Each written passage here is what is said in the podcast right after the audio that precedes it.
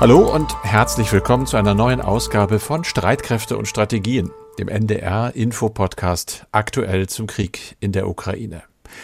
Der ja nicht nur grausame Wirklichkeit ist, sondern auch in der digitalen Welt seit Monaten gekämpft wird. Von Gamern virtuell an ihren Computern. Das war vor einem halben Jahr schon einmal Thema hier bei uns. Damals wurde in der Gamer-Szene diskutiert, ob es angesichts dieses russischen Überfalls wohl okay sei, weiter virtuell Krieg zu spielen, während in der Ukraine wirklich Menschen sterben, und zwar viele Menschen.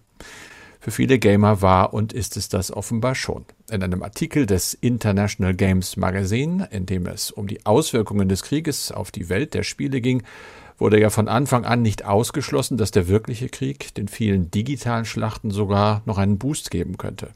Ich habe mal nachgeguckt und es sieht tatsächlich so aus. Vor einigen Tagen meldete das Magazin Activision's Call of Duty Modern Warfare 2, so ein Ego-Shooter-Spiel, wie die heißen, das habe nach Angaben des Herstellers in nur zehn Tagen die Rekordumsatzmarke von einer Milliarde Dollar durchbrochen.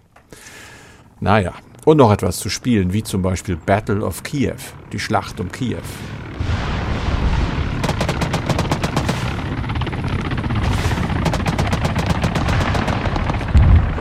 Zu der es in Wirklichkeit im Februar ja gar nicht gekommen ist. Die Russen sind nicht bis Kiew vorgedrungen. Bilder und Ton dieser Spiele werden aber trotzdem für Fake News über den Krieg missbraucht. Darauf hat uns unter anderem unser Hörer Christian Martin aus Bad Rotenfelde aufmerksam gemacht. Aktuell warnen die Entwickler von Arma 3 vor Fälschungen mit Material aus ihrem Videospiel. Laut Bohemia, so heißt die Firma, wurden damit als authentisch präsentierte, aber natürlich gefälschte Videos auch schon zu Konflikten in Afghanistan, Syrien, Palästina und zwischen Indien und Pakistan gemacht und dann zu Hunderten in sozialen Medien verbreitet. Das alles eindeutig ein Teil von hybrider Kriegsführung aller Seiten, über die wir ja schon öfter gesprochen haben und das jetzt in einem Schwerpunkt tun wollen. Es geht um gezielte Desinformationen und wie wir es vermeiden können, darauf reinzufallen. Weitere Themen sind dann neben der aktuellen Lage in der Ukraine Waffenlieferungen, neue Waffenlieferungen aus Deutschland. Und es geht um die große Politik und weiter wohl um eher aussichtslose Versuche, Friedensverhandlungen zumindest denkbar zu machen. Ich spreche darüber mit Anna Engelke aus dem Streitkräfte- und Strategien-Team. Mein Name ist Carsten Schmiester. Es ist Freitag, der 2. Dezember. Wir produzieren diesen Podcast um 16 Uhr, Anna. Und wie immer die Frage, wie ist die Lage in der Ukraine? Es gibt heute zwei Lagen. Einmal eine mit dem Schwerpunkt Ukraine, aber auch zum Ende des Podcasts noch eine diplomatische Lage. Du hast ja gerade schon auf die große Politik hingewiesen und in den vergangenen 24 Stunden haben sich doch einige wichtige Leute zu Wort gemeldet. Aber erstmal der Blick auf die Ukraine. Die Lage in Cherson ist leider wieder schlechter geworden. Cherson ist ja die Stadt im Südosten der Ukraine am Fluss Dnieper gelegen und diese Stadt ist ja fast neun Monate von den Russen belagert worden.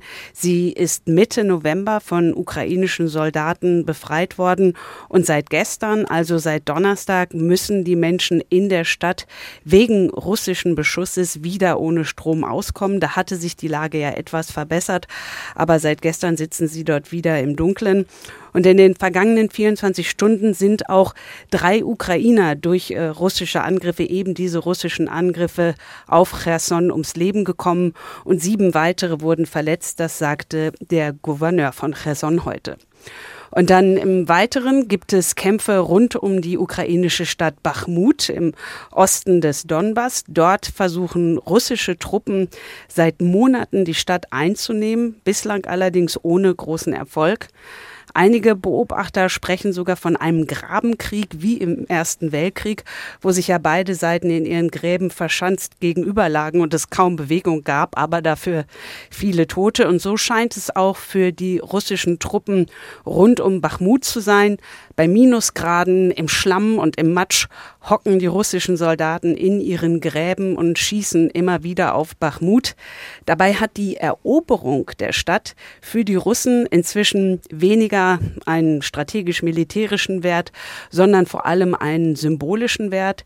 Das ist die Einschätzung jedenfalls vieler Russland-Experten unter anderem von Jaroslava Barbieri von der Universität Birmingham. Sie sagte gegenüber dem US-Magazin Newsweek, Bachmut einzunehmen sei ein verzweifelter Versuch Russlands, die Botschaft zu senden, dass Russland immer noch in der Lage ist, in der Ukraine zu gewinnen. In den vergangenen Monaten waren es ja vor allem die ukrainischen Streitkräfte, die erfolgreich Gelände im ganzen Land zurückerobert haben. Und auch wenn sich die militärischen Erfolge der Russen sehr in Grenzen halten, so warnte NATO-Generalsekretär Jens Stoltenberg diese Woche in Berlin, Russland nicht zu unterschätzen. But we should not underestimate Russia. Russian missiles and drones continue to rain down on Ukrainian cities, civilians and critical infrastructure, causing enormous human suffering as winter sets in. Russische Raketen und Drohnen regneten weiterhin auf ukrainische Städte, Zivilisten und kritische Infrastruktur und verursachten enormes menschliches Leid, während der Winter begonnen habe, so der NATO-Generalsekretär. Die Menschen in der Ukraine erwarten, dass die Russen bald wieder beginnen, mit Raketen und Drohnen ihre zivile Infrastruktur anzugreifen. Es gibt Berichte, die darauf hindeuten, dass russische Streitkräfte derzeit erneut Luftangriffe vorbereiten. Der Bürgermeister von Kiew, Vitali Klitschko, hat jedenfalls die Menschen in seiner Stadt aufgefordert, sich Wasser, Lebensmittel und warme Kleidung für den Fall eines kompletten Stromausfalls als Vorräte anzulegen.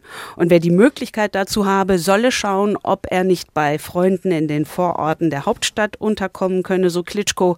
Und mit Blick auf wahrscheinlich wahrscheinliche neue russische Luftangriffe spricht Klitschko von einer Gefahr, dass Strom, Wasser, Abwasser und auch Heizung komplett ausfallen könnten. Und die Temperatur in den Wohnungen dürfte sich dann auch nicht großartig von der Außentemperatur unterscheiden. So ist jedenfalls seine Befürchtung. In Kiew liegen die Temperaturen derzeit bei minus vier Grad. So viel zu der Lage in Kiew, äh, zu der sehr kalten Lage in Kiew. Und ähm, jetzt ein anderes Thema, Carsten. Du hast Neues aus der Welt der Unterstützung für die Ukraine aus Deutschland. Ganz genau. Es äh, ist eine Liste veröffentlicht worden von neuen Dingen, die geliefert werden sollen oder aber auch schon geliefert worden sind. Die Bundesregierung hat diese Liste veröffentlicht. Da ist viel Nützliches dabei. Unter anderem 4000 Schlafsäcke fällt mir jetzt an erster Stelle ein, wenn du den Winter erwähnst, aber auch 100.000 erste Hilfesets, die im Schlachtfeld Leben retten sollen und können und das auch tun.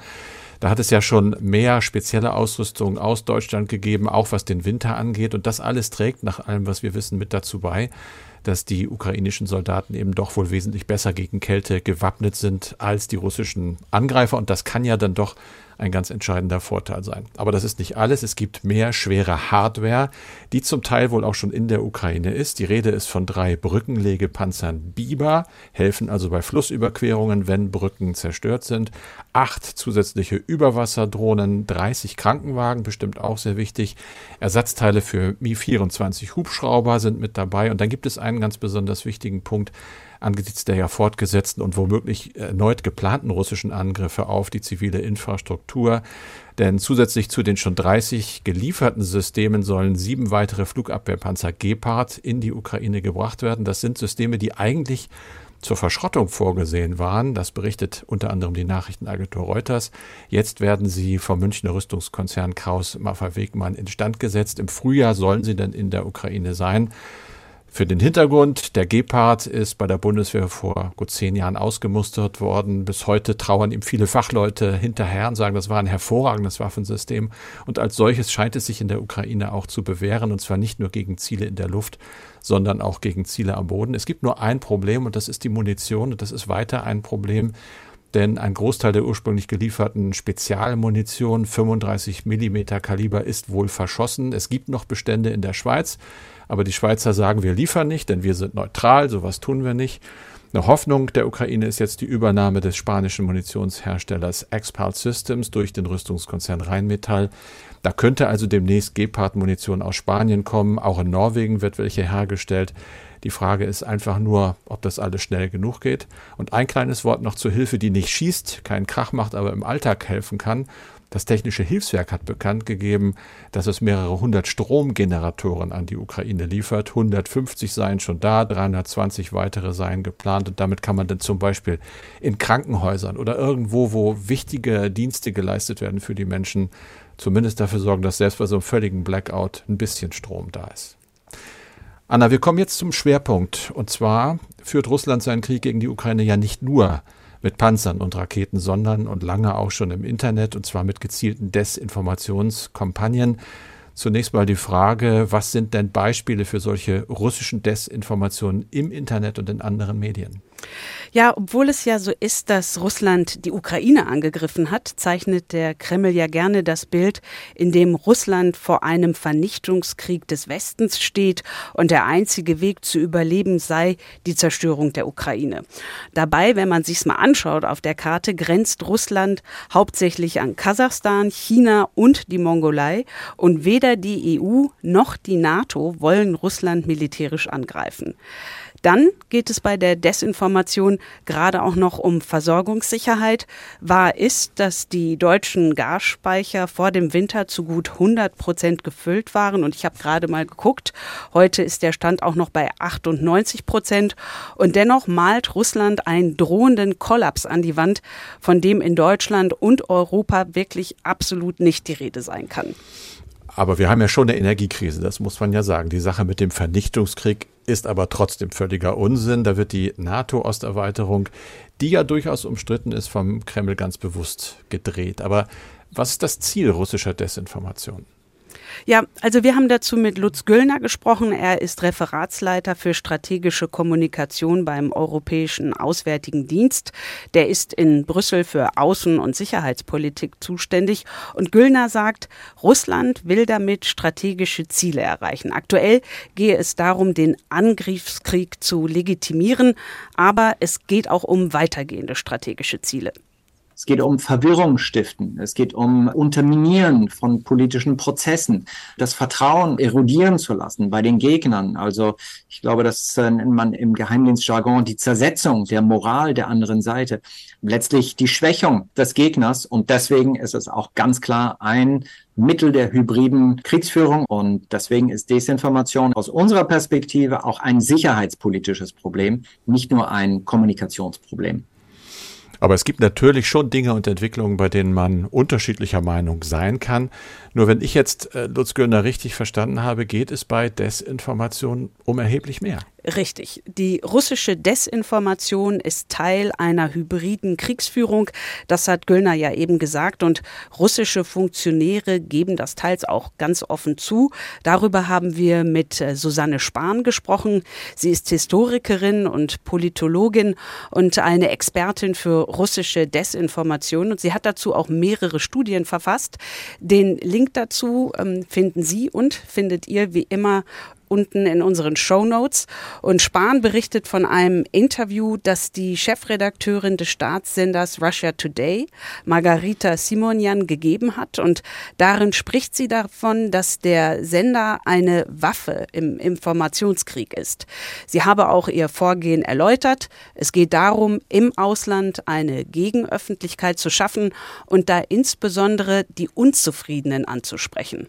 Es gehe also darum, das System in den westlichen Demokratien anzugreifen, den Unmut der Leute hier zu schüren und sie zu Protesten zu mobilisieren und das für die russische politische hm. Agenda zu nutzen. Aber nun ist der Westen ja nicht ganz untätig. Es ist ja zum Teil auch durchschaubar die Idee, im Westen wird jetzt versucht, russischer Desinformation etwas entgegenzusetzen. Ja, schon im März hat die EU die beiden russischen Staatsmedien Sputnik und RT Deutsch, das war ja früher Russia Today, verboten. Das war zwar ein starkes Signal, aber Susanne Spahn sagt, dass die Staatssender eine ganze Reihe von alternativen Webseiten geschaffen haben und weitersenden. Die Berichterstattung sei sogar gestärkt worden mit Blick auf den Krieg in der Ukraine. Also hier ist zwischen Verbot einerseits und Wirklichkeit andererseits noch eine Lücke. Weitere mögliche Gegenmaßnahmen. Der Europäische Auswärtige Dienst betreibt seit 2015 die Seite EU versus Disinfo. Und darauf wurden bisher über 14.000 Fälle von Desinformation gesammelt und auch widerlegt. Und außerdem unterstützt die EU laut Lutz Güllner Faktenchecker und fördert Medienkompetenzprojekte. Ein weiterer Punkt. Im Herbst ist der Digital Services Act der EU in Kraft getreten, der Konzerne wie Meta, zu denen ja auch Facebook und Instagram gehören, dazu verpflichtet werden, illegale Inhalte schneller zu entfernen. In Deutschland warnt der Verfassungsschutz vor russischen Desinformationskampagnen, doch für die Russland-Expertin Susanne Spahn ist das noch zu wenig. Sie kritisiert, die Bundesregierung schaue dem Treiben seit Jahren weitgehend untätig zu und müsse dieses Problem ernster nehmen. Und ernst ist es, da gibt es ja die wildesten Fake-Geschichten, wie zum Beispiel die ukrainische Nationalisten hätten einen kleinen Jungen gekreuzigt. Das war natürlich totaler Unsinn, aber Desinformation kann offenbar trotzdem wirkungsvoll sein. Warum eigentlich? Bleibt immer irgendwas hängen, wie man so sagt? Das macht den Eindruck und das hat etwas mit unseren Denkmustern zu tun. Solche Inhalte wollen ja häufig Wut und Empörung erzeugen und auch bei uns Angst schüren. Und solche Inhalte motivieren Menschen grundsätzlich eher dazu, Posts zu teilen oder auch zu kommentieren und damit dann Aufmerksamkeit in sozialen Netzwerken zu erzeugen. Also auf jeden Fall mehr, als es Inhalte mit guten Nachrichten tun. Und deswegen stehen die Konzerne hinter den Plattformen ja auch so in der Kritik, weil eben deren Algorithmen diese Hassposts oft pushen, also ihre Verbreitung besonders fördern. Und dann haben die Russen teils auch recht ausgeklügelte Strategien. Lutz Güllner spricht da ähnlich wie bei der Geldwäsche von einer Informationswäsche. Und so erstellt Russland zum Beispiel Webseiten, die wie Informationsportale aussehen. Da werden dann scheinbar mit journalistischen Methoden dubiose Experten zitiert und so wird die Information immer weiter gewaschen, im wahrsten Sinne des Wortes, und dass man dann halt am Ende wirklich gar nicht mehr weiß, wo kommt das denn her. Hm. Aber man hat ja gerade in Krisenzeiten wie dieser das Bedürfnis, sich zu informieren. Und äh, man ist ja sicherlich auch kritisch gegenüber den Aussagen der eigenen Regierung. Wir kaufen ja Berlin nicht eigentlich alles ab, was von dort aus kommt. Das will man schon mal hinterfragen. Was, was kann man generell tun, um Desinformation nicht auf den Leim zu gehen? Da fragen wir am besten die Fachfrau, und das ist ja bei uns Susanne Spahn, und sie rät wenn sich ein Medium als unabhängige Alternative präsentiert und äh, die Wahrheit verkünden will, das, was die anderen angeblich verschweigen, da sollte man auf jeden Fall skeptisch sein und möglichst zu schauen, was ist denn die Quelle, was ist der Hintergrund der Quelle. Also bei den äh, Social-Media-Plattformen wie Facebook wird ja äh, Gott sei Dank mittlerweile darauf hingewiesen, dass es dann vom russischen Staat finanziert ist.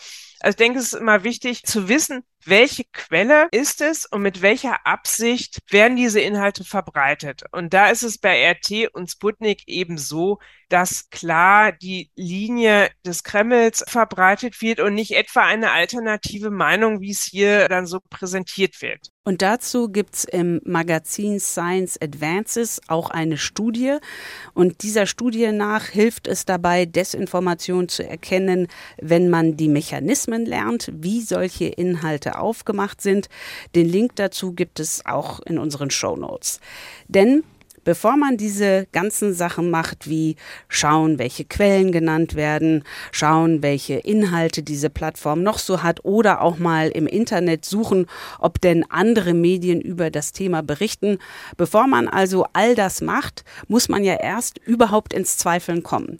Aber unser Gehirn macht es uns dann nicht so einfach. Wir wollen nämlich oft lieber das glauben, was unsere Meinung verstärkt und wollen gar nicht so gerne danach suchen, ob das denn überhaupt stimmt. Und dieser Effekt hat natürlich auch einen Fachausdruck, das heißt kognitive Verzerrung. Und davon gibt es eine ganze Menge Ausprägungen. Also der wichtigste Tipp ist, wenn man merkt, dass einen ein Inhalt so richtig auf 180 bringt, dann erstmal ein paar Mal durchatmen und wieder einen klaren Kopf bekommen, bevor man solche Posts dann wutentbrannt teilt. Jetzt reden wir die ganze Zeit über Desinformation aus Russland. Die logische Frage, gibt es das eigentlich auch auf der anderen Seite? Also ja, macht Kiew das auch, Desinformation? Auch damit hat sich Susanne Spahn beschäftigt und sie sagt, die Medienlandschaft in der Ukraine entspreche noch nicht unserem demokratischen Verständnis, möglichst objektiv zu berichten und auch verschiedene Seiten zu Wort kommen zu lassen. Medien gehörten in der Ukraine größtenteils reichen Geschäftsleuten, von denen sie als Machtinstrumente genutzt würden oder auch anders. Und der Unterschied zu Russland sei allerdings, dass es in der Ukraine verschiedene Oligarchen gebe, die auch unterschiedliche Interessen verfolgen und dass deshalb ein größerer Meinungspluralismus zu sehen sei. Wobei Meinungspluralismus können wir da wirklich in Anführungsstriche setzen. Hm. Aber bei Putin ist es ja anders. Der hat äh, seine russischen Oligarchen ja inzwischen entweder auf Linie gebracht oder aus dem Land getrieben. Also da haben wir die Vielfalt der Nichtdemokraten. Okay. Ist vielleicht ein Schritt. Also grundsätzlich gilt aber für uns kritisch sein und skeptisch und immer wenn irgendetwas zu sehr in unsere Denkmuster passt, dann besondere Vorsicht. Die vollständigen Interviews mit Lutz Güllner und Susanne Spahn, die gibt es natürlich auf unserer Homepage unter ndr.de-streitkräfte. Anna, damit zum Schluss noch mal kurz zu den Fakten dieser Woche. Es hat ja hochrangige Treffen und Konferenzen gegeben, die sich mit dem russischen Angriffskrieg in der Ukraine beschäftigt haben. Du hast mal die wichtigsten Ergebnisse und Äußerungen zusammengefasst. Ja, und da ist vor allen Dingen ein wichtiges Treffen. Das war auf der anderen Seite des Atlantiks in Washington. Dort hat US-Präsident Biden Frankreichs Präsidenten Macron zu einem Staatsbesuch empfangen. Das war gestern. Die beiden Präsidenten haben dabei keinen Zweifel daran gelassen, dass die Front des Westens gegen Russland weiterhin steht. Man werde gemeinsam weiter der Brutalität Russlands entgegentreten, so die beiden beiden Präsidenten. Und dann wurde bei einer Pressekonferenz Joe Biden gefragt, ob er denn mit dem russischen Präsidenten Wladimir Putin sprechen würde. Und darauf antwortete Biden, er sei bereit, mit so wörtlich Mr. Putin zu sprechen, falls Putin Interesse daran zeige, einen Weg zu finden, wie man den Krieg beenden könne. Aber dieses Interesse habe Putin noch nicht gezeigt, so Biden. I'm prepared to speak with Mr. Putin if in fact there is an interest in him deciding he's looking for a way to end the war. He hasn't done that yet. Aus dem Kreml hieß es heute von einem Sprecher, Putin sei von jeher ja offen für Verhandlungen, aber die Weigerung der USA, die von Russland annektierten ukrainischen Gebiete auch als russisch anzuerkennen, diese Weigerung behindere die Suche nach einem Weg, wie man den Krieg beenden könne. Und ähm, es gibt einen, der heute mit dem russischen Präsidenten tatsächlich gesprochen hat. Und das war der deutsche Bundeskanzler. Olaf Scholz hat heute Vormittag etwa eine Stunde mit Putin telefoniert. Das letzte Telefonat der beiden war Mitte September, ist also auch schon einiges her. Und in dem Gespräch heute hat Scholz nach Angaben seines Regierungssprechers die Entschlossenheit Deutschlands betont, die Ukraine in der Sicherstellung ihrer Verteidigungsfähigkeit gegen die russische Aggression Aggression zu unterstützen. Ob der Kanzler heute in seinem Telefonat dann auch genauso deutlich geworden ist wie bei seiner Rede vor zwei Tagen auf der Berliner Sicherheitskonferenz, das weiß ich natürlich nicht. Aber bei dieser Rede war Scholz jedenfalls nicht misszuverstehen. Er sagte vorgestern an die Adresse Russlands. Russland, davon bin ich überzeugt, kann und wird diesen Krieg auf dem Schlachtfeld nicht mehr gewinnen. Die erbarmungslosen Angriffe auf lebenswichtige Infrastruktur, auf Wasser und Energieleitungen, auf ukrainische Städte und Dörfer, sie sind eine furchtbare und zugleich verzweifelte Strategie verbrannter Erde. Auch während seines heutigen Telefonats mit Putin habe der Bundeskanzler insbesondere die russischen Luftangriffe gegen die zivile Infrastruktur in der Ukraine verurteilt, so der Sprecher von Scholz. Der Kreml hingegen hat in seiner Wiedergabe des Telefonats von Putin und Scholz einen sehr anderen Schwerpunkt gesetzt. Der russische Präsident habe die militärische Unterstützung westlicher Staaten, darunter auch Deutschland, für die Ukraine als destruktiv angeprangert angeprangert, so der Kreml-Sprecher. Und Angriffe auf die Energieinfrastruktur in der Ukraine seien angesichts und jetzt ein wörtliches Zitat aus der Mitteilung des Kremls. Sie seien angesichts der provokanten Angriffe von Kiew notwendig und unvermeidlich. Man kann das auch als eine zynische Argumentation bezeichnen. Das kann man sicherlich tun. Man kann sich da auch einfach mal drüber ärgern oder man lässt es, nimmt es zur Kenntnis, äh, schließt aber auch daraus, dass wir hatten das Thema Verhandlungen Äh, auch wenn Biden da Bereitschaft signalisiert, dass es vielleicht doch im Moment akut nicht wirklich danach aussieht. Und das ist schade. Das war's für diesen Freitag. Die Recherche zum Thema Desinformation, die ist heute von Julia Weigel gekommen aus dem Streitkräfte-Team. Tschüss für diese Ausgabe zumindest sagen. Anna Engelke. Und Carsten Schmiester. Und ich verabschiede mich damit nach jetzt mehr als neun Podcast-Monaten mit nur einer ganz kurzen Sommerpause in einen längeren Dezemberurlaub. Ab Dienstag übernimmt Anna dann diesen Podcast und im Januar sind wir als Gastgeber-Duo wieder für Sie und für euch da. Natürlich in der Hoffnung, dass das neue Jahr dann endlich Frieden bringt für die Ukraine. Wir haben Zeit darüber nachzudenken. Der Dezember ist ruhig, der Dezember ist dunkel, viel wird gelesen. Es ist auch viel geschrieben worden über diesen Krieg.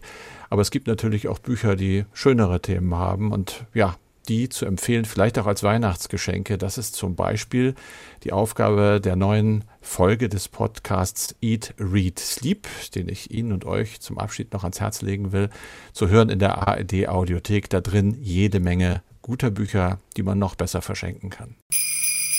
Eat, Read, Sleep. Bücher für dich. Hallo, hier sind Daniel und Katharina vom NDR Bücherpodcast Eat, Read, Sleep. Und wir haben in diesen Tagen vor Weihnachten besonders viele Buchtipps für alle, die noch verzweifelt Geschenke suchen. Welches Buch passt für wen? Das klären wir bei uns im Podcast. Welchen Liebesroman bekommt Tante Uschi? Welcher historische Krimi passt für den Schwiegervater? Ja, und welche Lösung gibt es für den Teenager mit akuter Leseallergie? Bei Eat, Read, Sleep gibt es auf jeden Fall Tipps für alle Problemfälle, die man Weihnachten so beschenken muss. Und es geht natürlich auch ums Lesen, um, um die Freude am Lesen. Wir sprechen über Bücher ganz leidenschaftlich und manchmal kriegen wir uns auch so richtig ein bisschen in die Wolle. Meistens sind es aber Buchtipps in unserem Podcast, also ganz viel Lesefutter, ganz viel Lesestoff, nicht nur zu Weihnachten.